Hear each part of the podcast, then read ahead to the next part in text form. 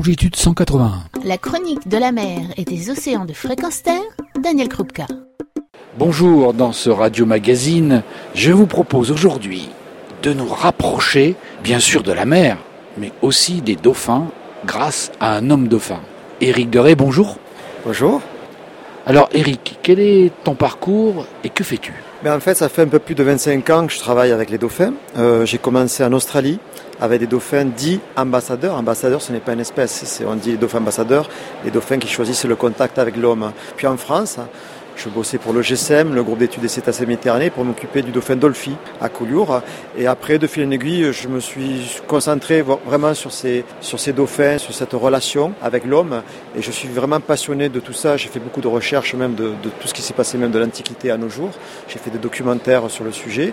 Et maintenant, euh, j'organise des, des, stages éco-volontaires euh, au sein de l'association Tursiops, en mer Rouge en fait, où on va nager avec les dauphins effectivement, mais en contrepartie, on collecte des données euh, pour la recherche. Le dauphin, euh, l'image qu'on en a, c'est en général Flipper le dauphin. Tout le monde veut l'approcher, tout le monde veut nager avec lui parce qu'il sourit tout le temps, il est gentil. Qu'est-ce que tu peux nous en dire? Parce que tu as une autre vision, parce que 25 ans avec les dauphins, c'est des heures innombrables dans l'eau avec eux. Effectivement, l'image de Flipper, c'est pas l'image euh, qui, me séduit euh, la plus même si quand j'étais petit c'était vraiment la seule image que j'avais. Non, le dauphin c'est beaucoup plus complexe que cela. C'est surtout d'abord un animal sauvage avec vraiment des gros problèmes, des besoins vitaux. Ça, c'est vraiment mon cheval de bataille. Je veux que les gens comprennent que non, le dauphin, il ne fait pas que jouer, que faire l'amour. Il a des problèmes vitaux. On perd euh, trois petits sur cinq sur les premières semaines. Ils ont des cancers, des maladies, des attaques de requins. Parfois, la chasse est difficile. Moi, j'ai filmé des dauphins en Australie, même en France, où ils n'arrivent pas à attraper le poisson. C'est pas si facile que ça, même pour un animal doué comme le dauphin. Et même à mer Rouge, ça m'est déjà arrivé le matin de les voir arriver euh, après une nuit de chasse, épuisés. Ils ont besoin de dormir après pour récupérer des forces, pour repartir chasser.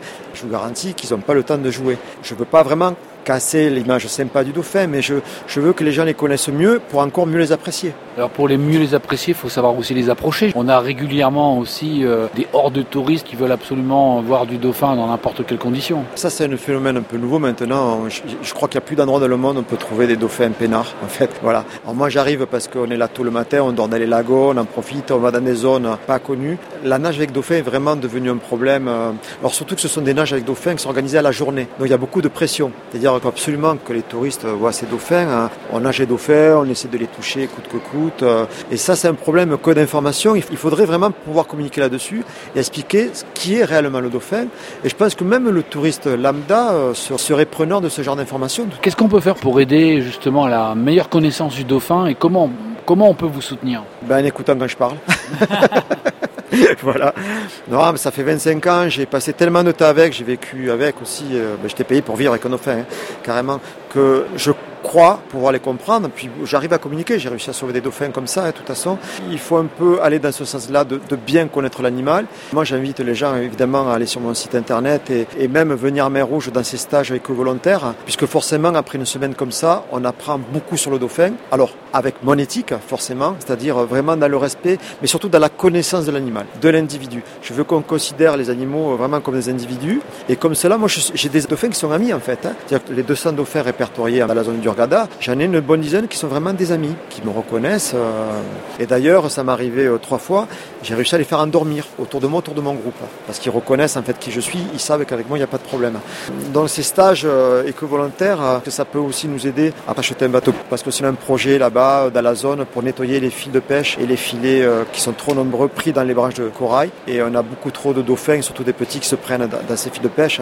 Et si on peut avoir ce bateau, ben, je peux rester sur place. Payer ou pas payer, c'est pas le problème. De toute façon, ma vie, elle était sacrifiée pour les dauphins depuis déjà assez longtemps. Euh, je ne peux plus faire demi-tour. Mais euh, rester sur place au moins pour pouvoir travailler et faire euh, tout ce travail de, nettoyage. Ce que je retiens de cette conversation également, c'est que voir finalement une bande de dauphins pendant une journée, ça ne sert pas à grand-chose. Quelque part, il faudrait que la rencontre avec les dauphins soit un peu méritée comme on a la rencontre avec les requins ou la rencontre avec les raimentas, pour lesquels les plongeurs sont prêts à passer une semaine pour effectivement les rencontrer. Par contre, c'est vrai que le dauphin, on a l'impression qu'on peut le rencontrer, c'est un copain on, fait une journée, puis voilà, on sait tout sur les dauphins. C'est pas vrai. En fait, il faut vraiment prendre le temps de connaître les individus et l'espèce. Alors, il faut prendre le temps de, comprendre leurs problèmes. Parce que si vous aimez quelqu'un, c'est que vous connaissez ses problèmes. Si vous aimez une personne parce qu'il est que sympa, Et puis vous l'appelez uniquement qu'elle est sympa, ça va pas. Il faut aussi euh, connaître les dauphins dans leurs problèmes pour mieux les soutenir. De toute façon, moi je crois que c'est comme aussi un être humain. Si vous voulez avoir des belles relations avec un être humain, il faut bien le comprendre et, et s'intéresser à la personne, pas s'intéresser uniquement à son esthétique. Parce que le dauphin, finalement, il plaît parce qu'il est beau, parce qu'il sourit, les joueurs, et c'est tout. Si on essaie de comprendre vraiment ses besoins, ses problèmes, pour moi, c'est une définition de l'amour qui est plus juste. Je pense qu'avec les animaux sauvages, il faut faire aussi un peu comme euh, entre nous, nous les humains. Et puis même en termes de communication, si vous voulez communiquer avec un animal sauvage, il faut le considérer à votre même euh, niveau, ni trop bas, ni trop non plus. Il ne faut pas non plus considérer les dauphins comme des dieux. Si on le considère comme égal à nous, on arrive à communiquer dans le cadre euh, des expériences que tu peux avoir, est-ce que on peut toucher le, dauphin? Parce que ça, c'est une question qui revient très souvent. Bon, évidemment, euh, s'accrocher à un dauphin, c'est stupide, mais je veux dire, est-ce qu'on peut avoir un contact avec un dauphin de ce type? Alors, hélas, oui. Mais il faut voir aussi la configuration. Un dauphin qui est tout seul va manquer d'affection, va se laisser toucher. On l'a vu à Mer Rouge, c'était un mâle qui se laissait toucher par une euh, apnéiste. Et parce que c'était une fille, parce qu'il faut savoir que les dauphins mâles souvent sont très chauds avec les nageuses. Donc ça dépend du relationnel. C'est quelque chose qu'il faut éviter euh, de toute façon, parce que justement, le mâle en question, c'est un mâle que je suis depuis des semaines.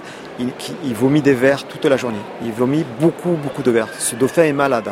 Et on sait qu'en théorie, les maladies sont transmissibles dans les deux sens. Donc il faut éviter de toucher l'animal. Moi, ce que je dis à tous mes stagiaires, si vous voulez approcher dauphin, ne tendez pas le bras. Parce qu'en tendant le bras, vous créez une distance entre vous et l'animal. Alors que si vous gardez les bras le long du corps, vous lui donnez le choix de s'approcher. Et là, vous l'avez très près. Il faut donner toujours en fait le, le choix à l'animal. Mais comme chez nous, c'est pareil. Moi, je ne vais pas toucher quelqu'un que je ne connais pas. Eh bien, merci pour cette leçon de respect. à très bientôt. Euh, votre site, c'est quoi déjà? Alors, c'est www.dauphinweb.com.